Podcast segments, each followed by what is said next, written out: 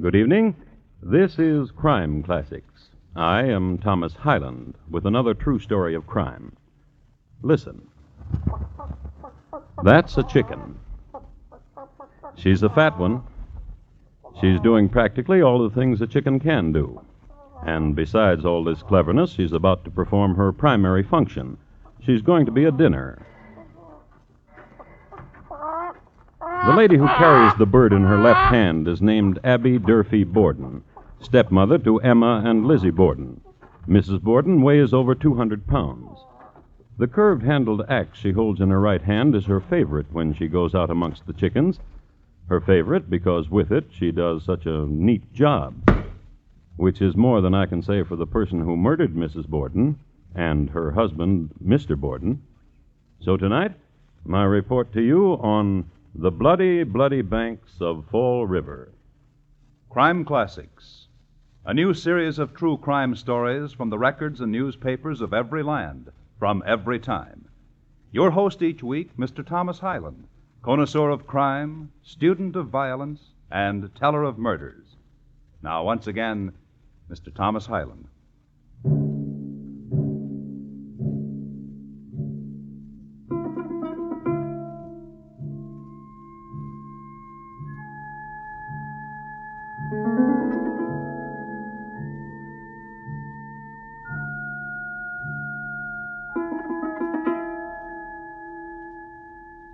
Place is Fall River, Massachusetts, at the start of a hot August in 1892. In that era, it was a town whose dominant color was brown, the color of sun dried lawns, of rain stippled brick and board, of ladies' dresses that reached from neck to pavement.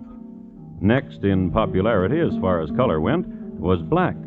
It was a stern time and a stern place, and bleak, where certain types of smiles were suspect and where women only dared to stretch in the privacy of kitchen or boudoir. It was a time, too, when 18 was the age of marriage, and a single woman of 32 had to find surcease in this way breaking saloons' windows, knitting, secretly tearing from the newspaper the latest picture of John L. Sullivan. Also, Jim Corbett, who was rumored to be more of a gentleman. Or this way.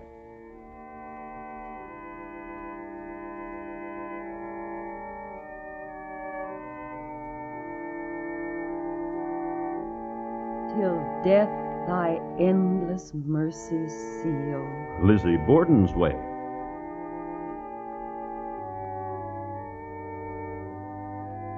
and make the sacrifice complete.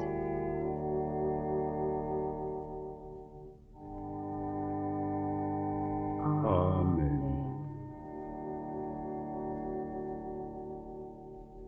There now. How did you like that hymn? Very much, Reverend Jubb. And then I shall write my brother to send me the rest of the new ones from New York. I trust your judgment, Miss Borden, implicitly. How is your brother? Oh, he's getting married. Married? Didn't I tell you? No. No, you didn't. I'm sorry. I think, Reverend, you might have let me know in another way. Less blunt. But you don't even know my brother. I hope you'll be very happy. I'm sure you do. Reverend, Yes, Miss Lizzie? and how much longer will you grieve? Dear Miss Lizzie. Your wife is gone now for four years. Dear, dear Miss Lizzie. How kind is your concern. Uh,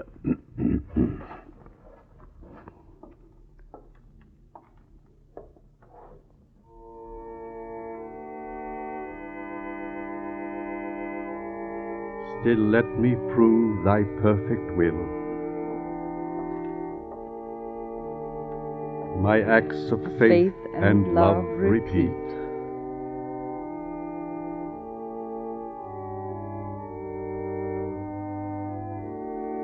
Till death thy endless mercy seal.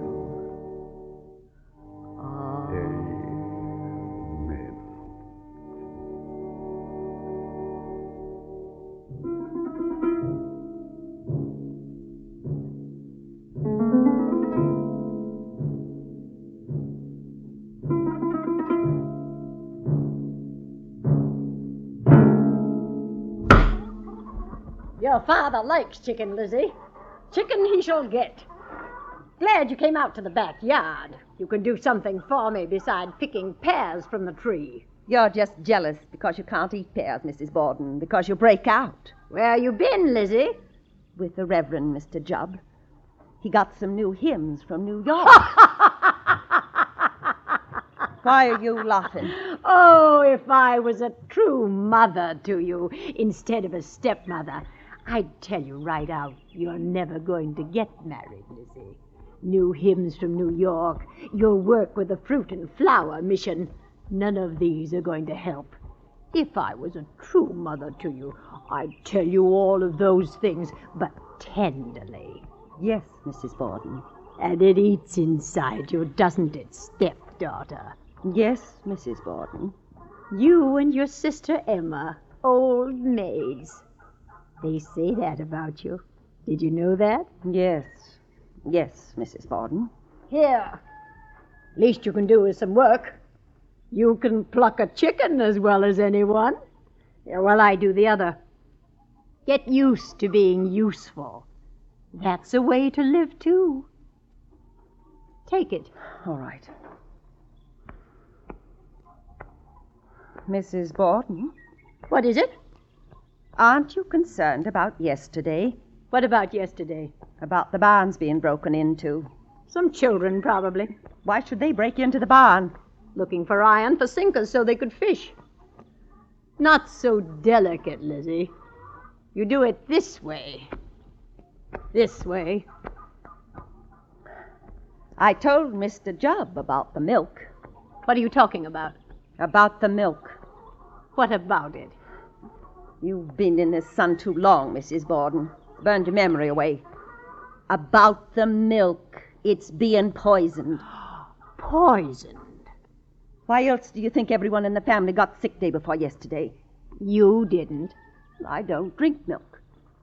And the barn's being ransacked. There's someone who wants to do us harm.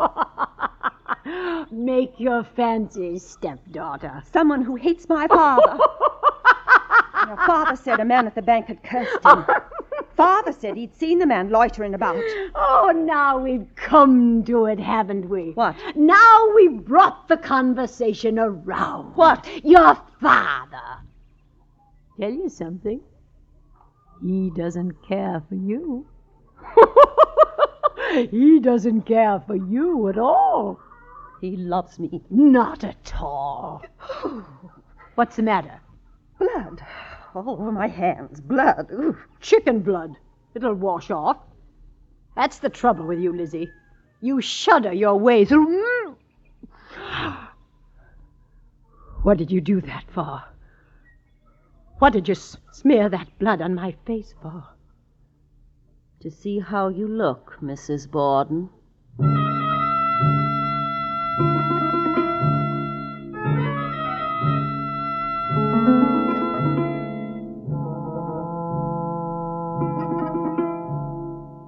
This is not exactly a healthy relationship between two grown people.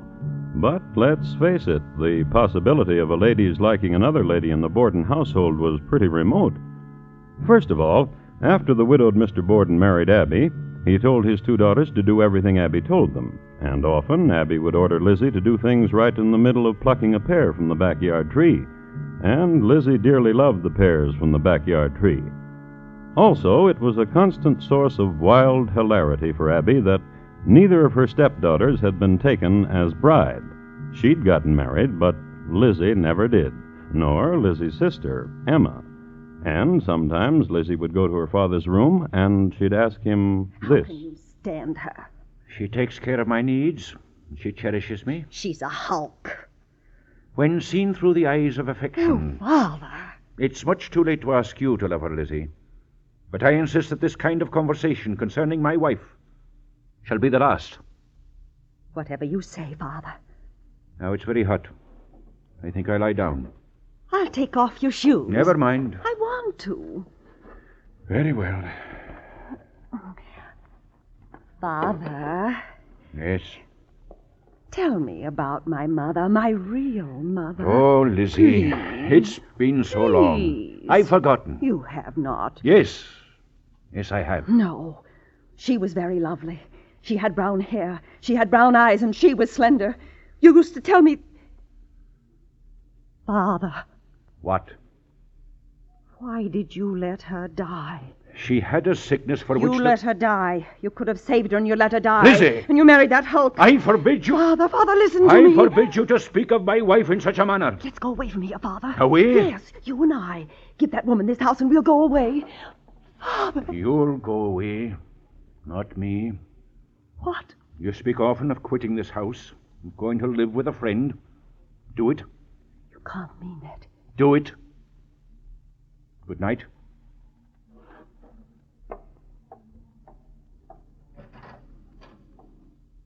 Father. Father, I want you to know I always love you, no matter what you say to me. I know, and I'm sorry for you. Good night, Lizzie.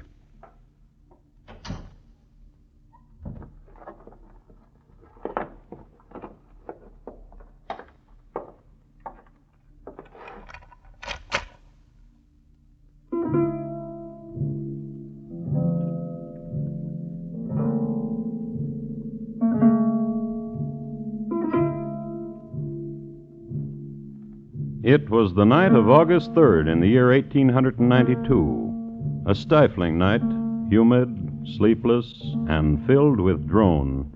A million small sounds, continuous and insistent, made up of insects and dry grass and moist night clothes against moist bedding. And in the middle room of the second floor of number 92 Second Street, Lizzie Borden walked. And walked and grew warmer and walked.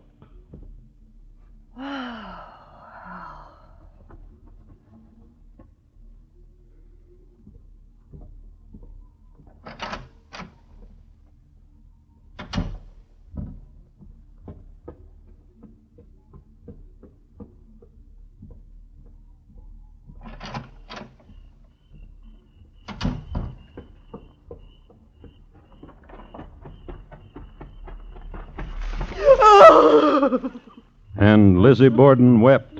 Her face pressed to the earth, she wept. And in a little while, for some reason or another, she got up and walked over to the pear tree and plucked a pear and ate it and smacked her lips, sweet with juice, at the moon. Lizzie Borden.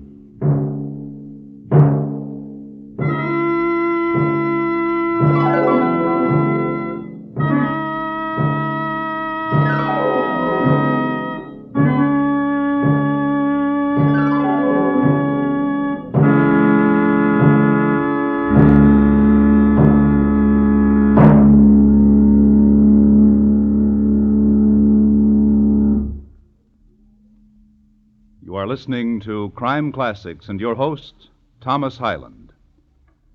This Saturday night, CBS Radio's Gangbusters presents the story of the soda fountain pigeon. Also, Saturday nights on most of these same stations, don't miss the exciting adventures of United States Marshal Matt Dillon on Gunsmoke. Gangbusters and Gunsmoke, Saturday nights at the Star's address, hear both for twice the excitement. And now, once again, Thomas Hyland in the second act of Crime Classics, and his report to you on the bloody, bloody banks of Fall River.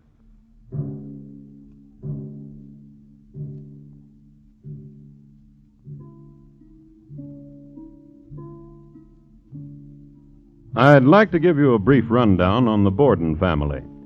Let's pick the last day all of them were alive, August 4th, 1892. Let's say about 7 o'clock in the morning. Andrew Jackson Borden, yawning. A.J. Borden is the head of the house and worth over a quarter of a million dollars. He's getting up now and getting ready to go to the bank so he can be near some of it. Lace me up, Andrew. Abby Durfee Borden, just before lacing up. Abby is 64 years of age and hadn't gone downstairs without a corset since the age of 15. Lizzie Borden, still asleep. Night clothes on the chair where she left them last night, and dreamless. Woman in bed. There are two other people I must mention There's Bridget Sullivan, the maid, who is ma- making the mutton soup for breakfast, and Emma Borden, sister to Lizzie, who's off on a trip to Fairhaven in behalf of the Fruit and Flower Mission. We know that the Bordens, all of them, had their breakfast. We know that Mr. Borden left the house at 9 o'clock for the bank. And we know that Bridget washed the windows in the attic. And we know that, as Bridget sat on the windowsill, washing in such a way that a good part of her was hanging over Second Street, Lizzie Borden was inside holding her feet so Bridget wouldn't fall. And we know, too, that there was conversation. I don't feel so good. Why? What's the matter? My stomach still hurts when I press it. It's from the other day. When the milk was poisoned? No, I don't think it was the milk. It was the bananas. I think Mrs. Borden fried them too long. And I always say that bananas fried too long in mutton soup don't go well together. Oh, help me inside, Lizzie. Here, press me. Here. Oh! You see? Well, then you should lie down, Bridget, and sleep. Oh, if I could, I would. I got these windows to do. You just uh, lie down here in your room and sleep. Oh, but Oh, you do what I tell you. if you mean it, there's nothing I'd like better. I mean it. I'd better inform Mrs. Borden where I'll be. No. Oh, I'd better. No. Mrs. Borden is going out soon. Going out? Oh, she did now and, and napping. I really do. Here. I'll turn down your bedclothes. In. In with you. Now you just go to sleep.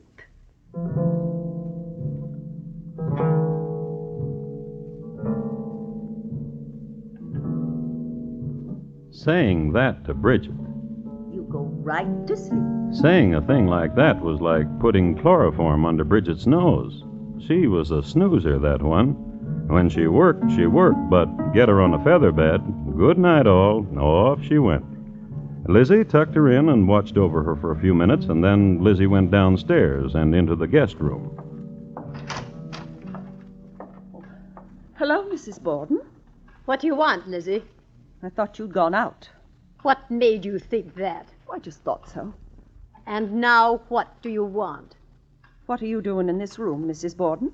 And why shouldn't I be here? Hmm? Bridget could make up the guest room. You don't have You to. know very well Bridget is not allowed to clean any of the rooms on the second floor. Oh, yes, I. But Father's coming home. That's strange. The side door's locked. He can't get in. It's never locked this time of day. Howdy.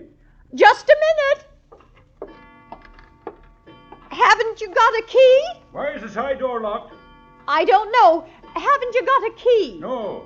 Come down and open the door. Uh, try the front one. All right. Wait a minute.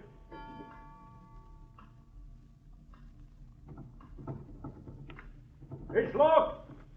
I'll send Lizzie down. Go down and open the door for your fa. A vacuum in time.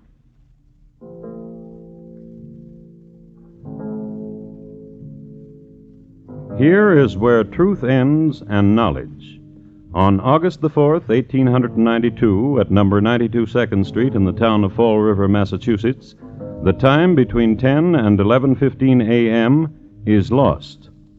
Lost, that's the only word for it. Wrenched somehow out of the rest of time and lost. And started again when that happened.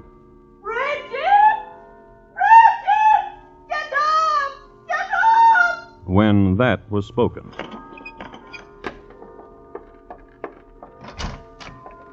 Did you call me, Miss Lizzie? Come downstairs quickly! Someone came into the house and murdered Father! What? What did you say? Someone has murdered Father Murdered him? with an axe. No, no, don't go in there. Go across the street and get Dr. Bowen. Quickly.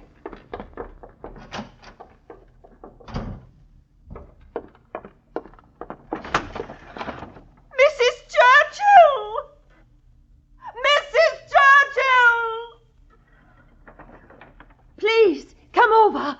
Someone has hit Father with an axe and killed him. Come in through the front door. It's open.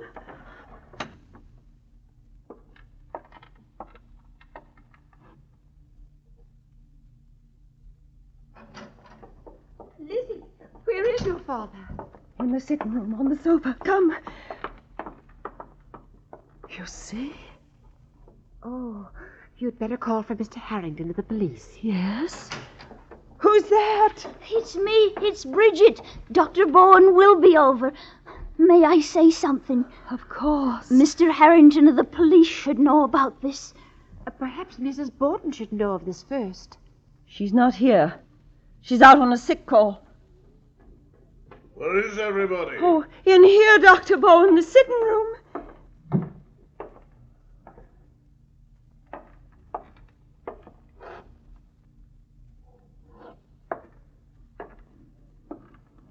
Your father is quite dead, my dear.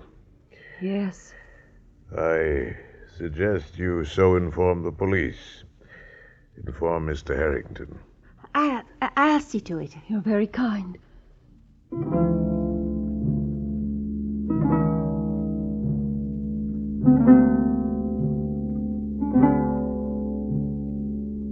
This next will be pretty hard to take, but you just have to believe it.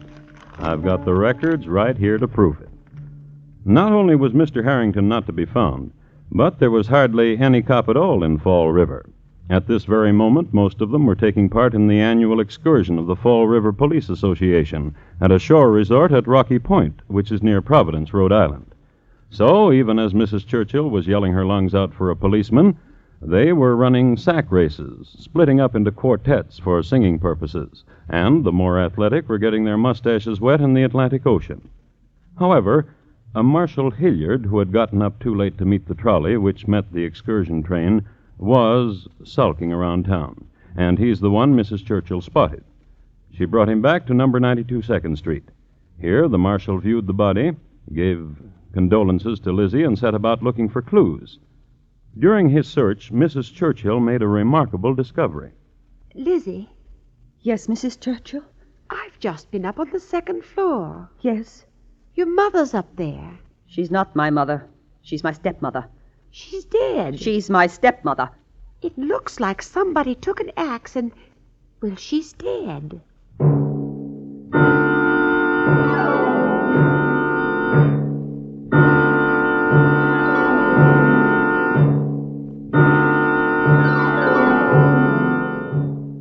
It was quite a troop who went upstairs to look in on Mrs. Abby Borden.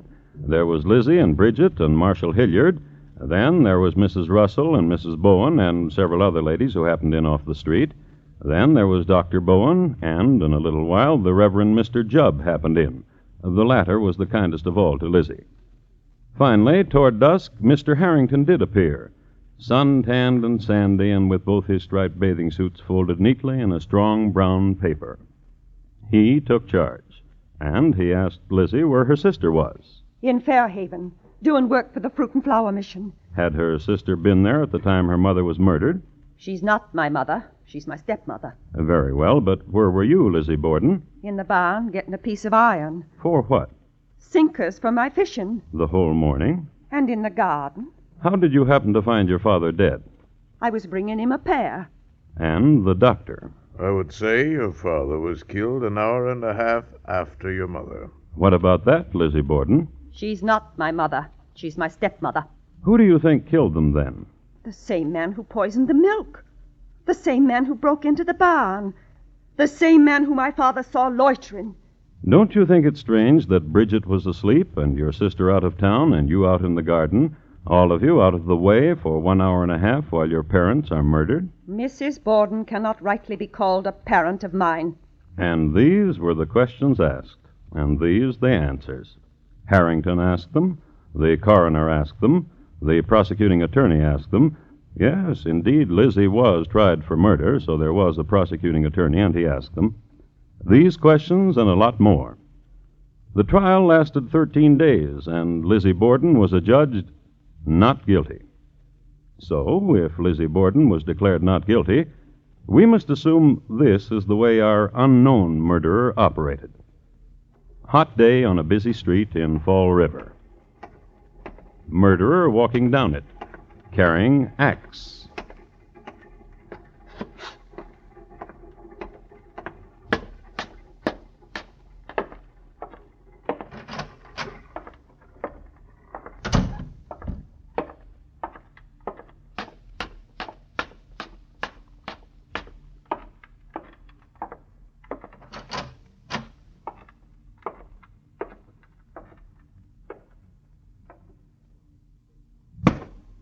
Mrs. Borden disposed of. Wait one hour and a half. Then.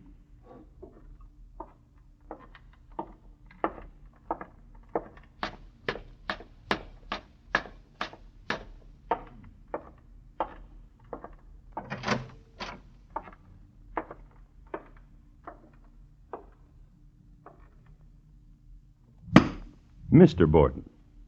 Then.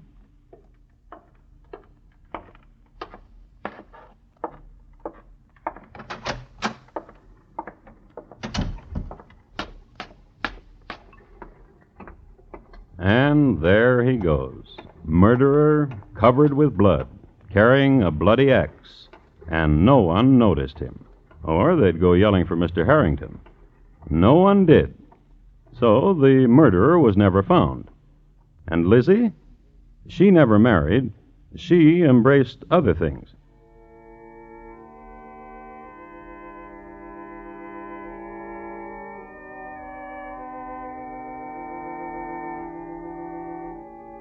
Till death thy endless mercies seal.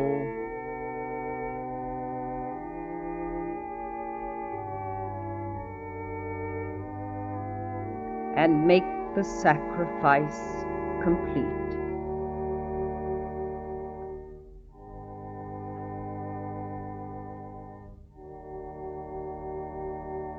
Amen.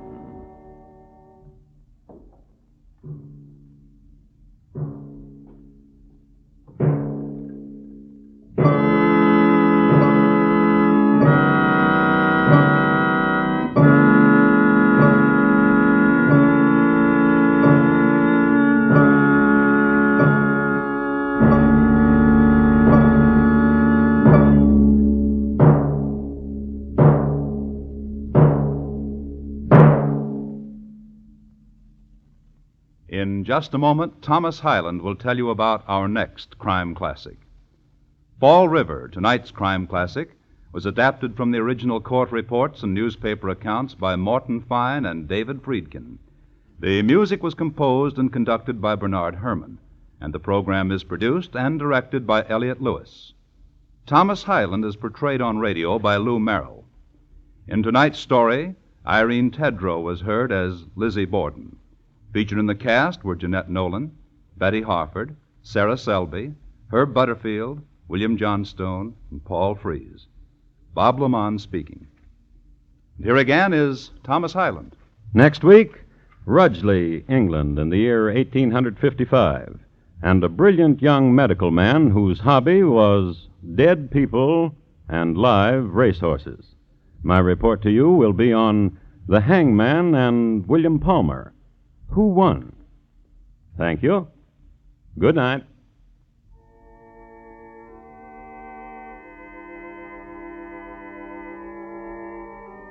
Tomorrow night, Van Johnson stars in the Thursday Theater production of The Old Man's Bride. It's a modern John Alden romance with loads of surprises, as the man sent to fetch a bride for another learns plenty from a latter day Priscilla with a strong mind of her own. It's the Thursday Theater presented by CBS Radio tomorrow night on most of these same stations.